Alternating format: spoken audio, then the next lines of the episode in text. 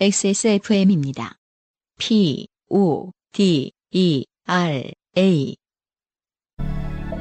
트러블, 보습, 투명도, 안티에이징. 단 하나의 해답, 엔서 19.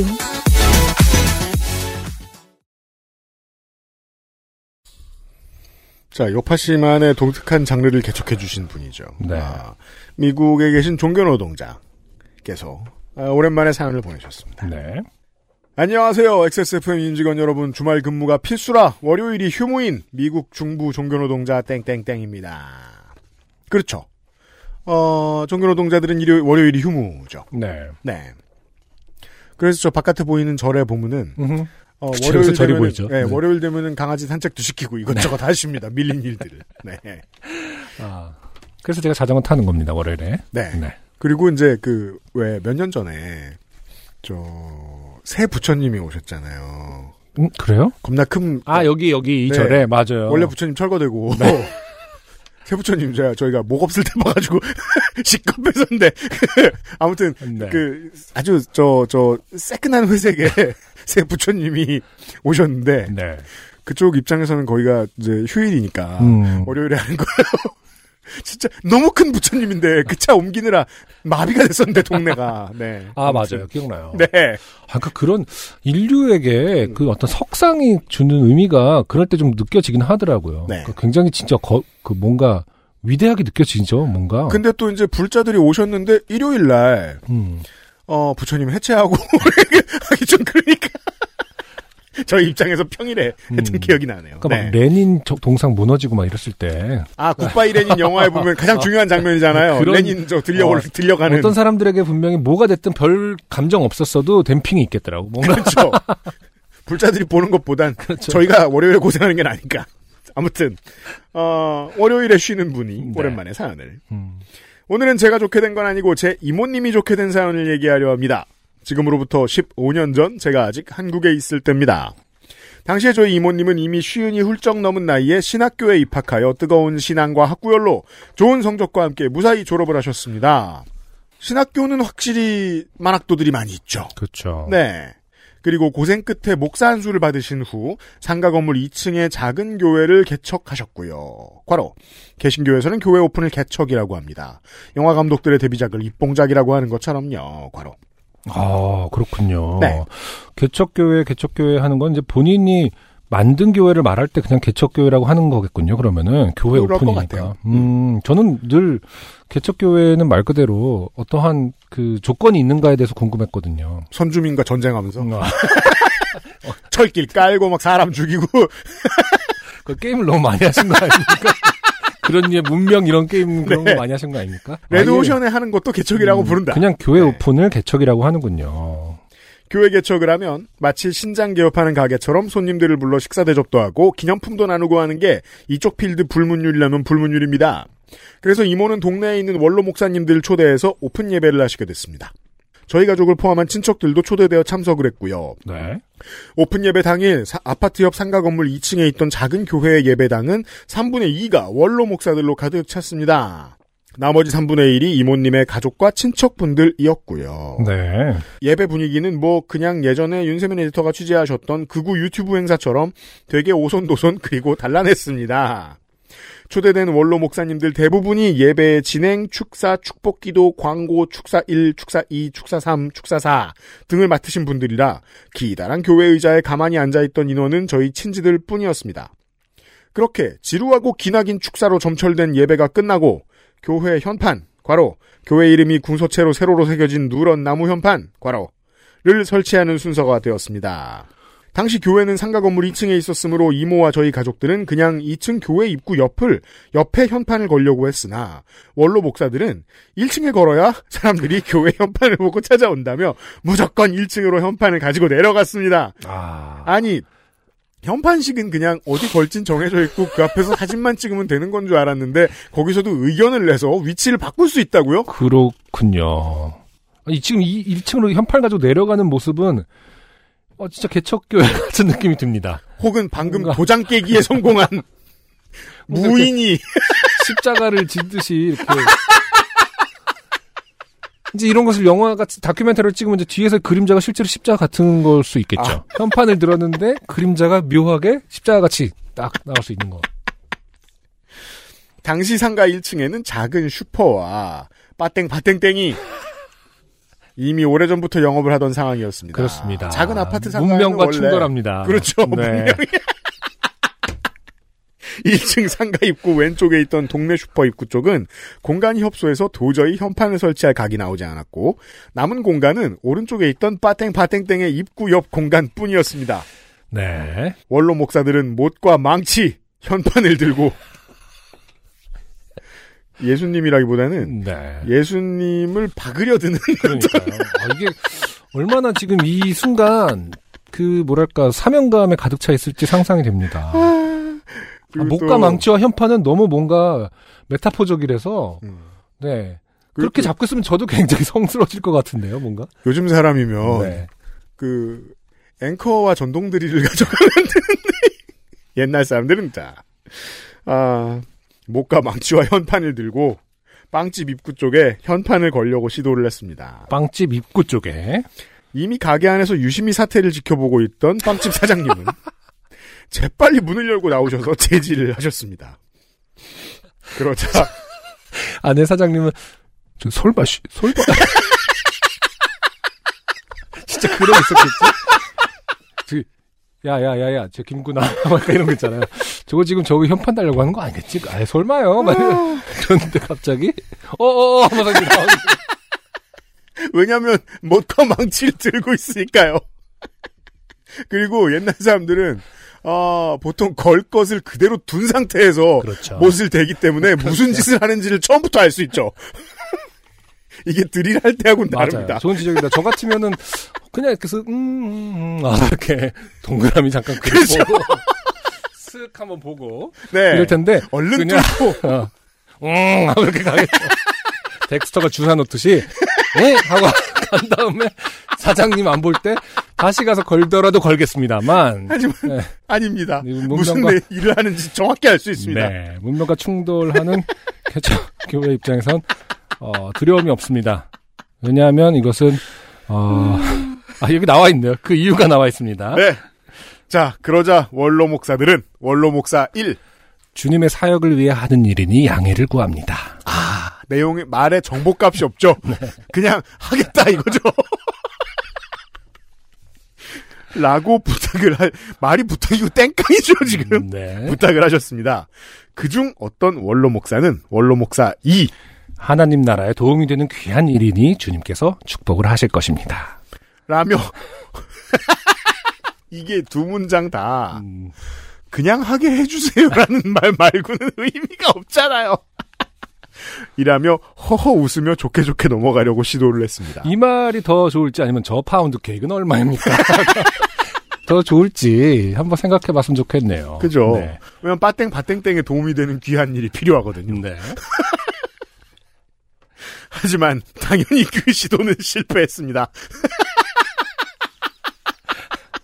그러니까 상가 건물 공용 출입구도 아니고 멀쩡히 영업하고 있는 가게 입구 옆에 교회 현판을 거는 걸 누가 좋아하겠습니까? 그렇죠. 이게 확실히 해야 되죠. 지금 상가 입구 옆에 거는 것이 아니라 네. 그 빵집하고 그 공유한 곳 그게 아니라 그냥 빵집 옆에 지금 그러니까요. 빵집 입구 옆에 가게 입구 옆 그렇죠. 네. 빵집 입구에다 교회 현판을 다는 거잖아요 지금. 그렇죠. 그리고 또 그 아파트 상가에 가면 2층이나 3층에 뭐 있다라고 말하는 걸 긴 나무 현판을 걸어서 쓰는 법은 없어요. 보통은 이제 네모 저 4:3 정도에 뭘 붙이죠. A4 두세 장만한 걸. 네. 사장님은 그래도 여전히 침착하게 하지만 완강하게 거부 의사를 밝히셨습니다. 네. 그러자 이 노인네들은. 이 일이 뜻대로 되지 않고 본인들의 면이 서지 않아 그렇죠. 조바심이 났는지 분노 급발진을 하면서 화를 엄청 내기 시작했습니다. 자, 이제부터는 원로 목사라고 안 쓰시고 노인네라고 쓰셨습니다. 노인네 1. 아니, 한인 나라에 도움이 되는 귀한 일을 이렇게 방해하면 되나? 어? 그러면 어? 라고 적혀있네요. 하셨어요. 하면서요. 심지어 노인네 2. 이렇게 복음 전파에 방해를 하면 주님께서 노하신다. 라고 저주를 하기 시작했습니다. 자, 앞도 그 앞에 말 주님의 사역을 위해 하는 일인 양해를 구한다. 네. 그리고 복음 정파에 방해를 하면 주님께서 노하신다. 이 두 문장의 공통점이 있죠. 네. 실제 정보값이 없습니다. 따라서 처음에 설득이 되지 않듯이 지금 위협도 되지 않아요.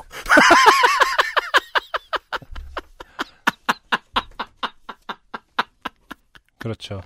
그저 귀여울 뿐이에요, 지금. 어떻게 보면 노인네 삶이 가장 정확하게 그 욕망을 드러내고 있습니다. 자신의 어떤 그 생각을. 또 다른 노인네는 고래고래 소리를 지르며 노인네 삶. 내가 기도를 하면 어떻게 되는지 알아? 응? 이 가게가 말이야. 응? 하나님이 이 가게를 정죄를 하실 거야. 응?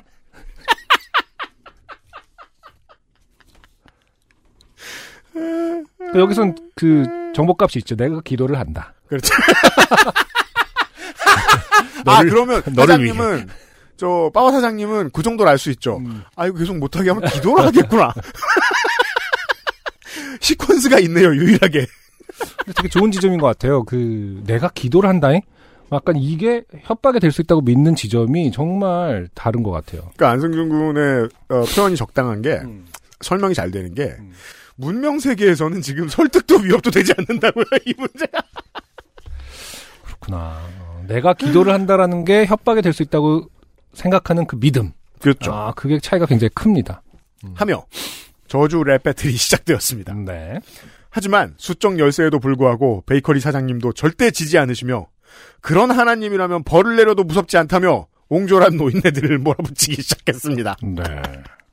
그렇게 보는 사람이 창피해지는 저주 랩 배틀이 한참이나 지속되었고 마침내 사장님은 계속 이러면 영업방해로 경찰에 신고하겠다라는 말에 서서히 사태가 급진정되기 시작했습니다. 그러네요. 생각보다 빨리 진정이 되는군요. 왜냐하면 이 말은 진짜 위협이 되거든요. 네. 근데 그걸 모를 수 있잖아. 내가 기도를 하면 경찰이 오다가 신호에 걸린다.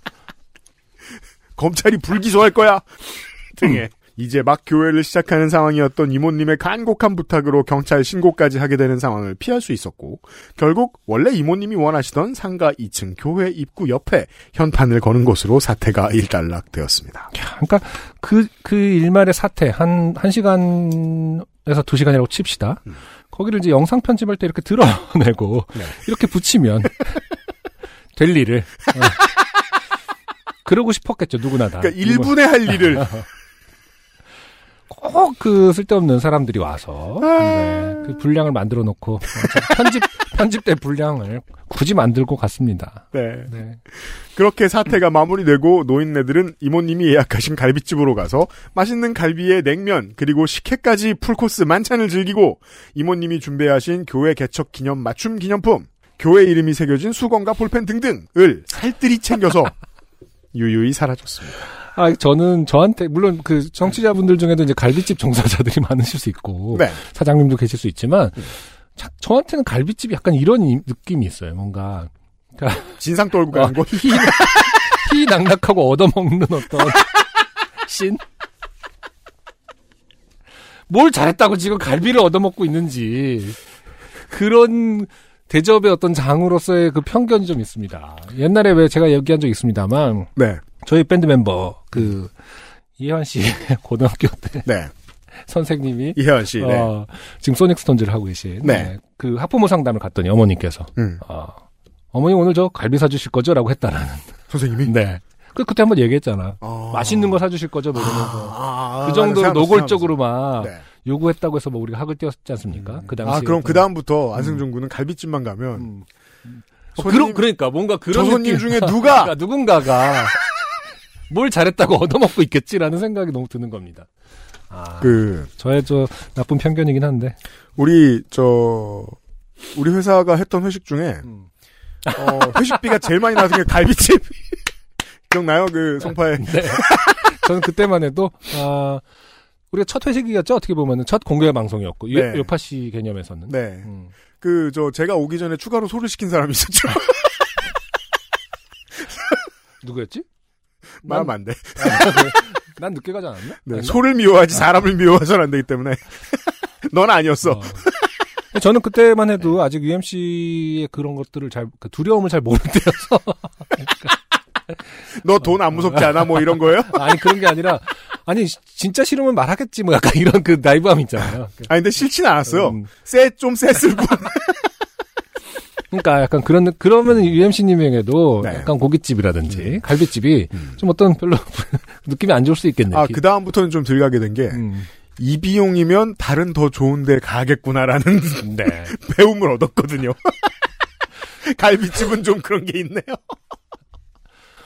그래서 다음 회식 때 우리가 참치를 먹으러 갔죠. 네. 네. 그러니까 문명이 충돌하면 갈비집으로 가게 되는 것은 정해진 수순일 수 있다. 아, 그러니까 문명 충돌의 네. 세레모니는 인류가 네. 항상 갈비집으로, 갈비로, 양념갈비로 해결한, 네. 축사와 축복 기도 순서를 맡은 노인네들은 수고비로 약간의 용돈도 받아가셨고요. 이모님은 그 이후 열심히 최선을 다해 목회를 하시다가 지금은 이제는 집에서 쉬고 계신다 합니다.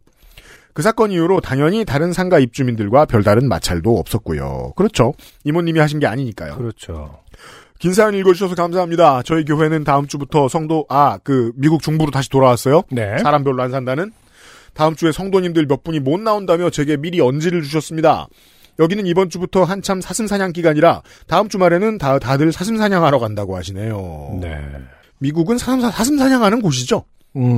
또 중부만 그런 거 아니고? 아, 온 나라가 다 그렇습니다. 아, 그래요? 그냥 요즘은 또 코로나로 인류의 움직임이 위축된 다음에는 요즘은 미국 북동부의 대도시 길거리에도 사슴들 왔다 갔다 하죠. 로드킬도 많이 늘어나고. 네. 안 그래도 사슴 사냥하는 걸 말리지 않던 나라가 권장도 하고 그렇죠. 그렇군요. 네. 다들 사슴 사냥하러 간다고 하시네요. 한 성도님의 사슴고기 좋아하냐 하는 질문에 안 먹어봤는데 앞으로 안 먹어봐도 괜찮을 것 같다고 대답했습니다. 그냥 안 먹어봤다고만 하면 직접 잡은 사슴고기를 갖다 주실 것 같아서요. 아, 그럴 수 있겠네요. 아직은 미국 중부에 적응하는 중입니다. 항상 좋은 방송 감사합니다. 건강 유의하시고 감사합니다. 네. 네. 꼭 미국에 계신 분들께만 드리는 말씀은 아닙니다만, 한국, 세상 모든 나라가 옆에 있는 나라를 싫어하잖아요. 그럼 다 그렇잖아요. 그러다 보니까 이제 코로나 중국 기원설에 대해서는 크게 많이 알려졌지만, 미국으로 전파되면서 지금 코로나가 인수공통의 질병으로 변화했다는 이야기가 있는데, 그걸 크게 다루진 않죠. 우린 미국을 또 그렇게 싫어하진 않으니까, 옆에 있진 않아서. 네. 사슴에 코로나19 항체가 많이 발견됐다는 뉴스가 지금 올해. 아, 그렇구나. 예, 올해 말에 많이 퍼졌어요. 그렇군요. 네. 미국에 계신 분들 좀 조심하셔야겠습니다. 네네. 네. 아무튼. 마지막 사연이었어요. 고마워요. 끝으로.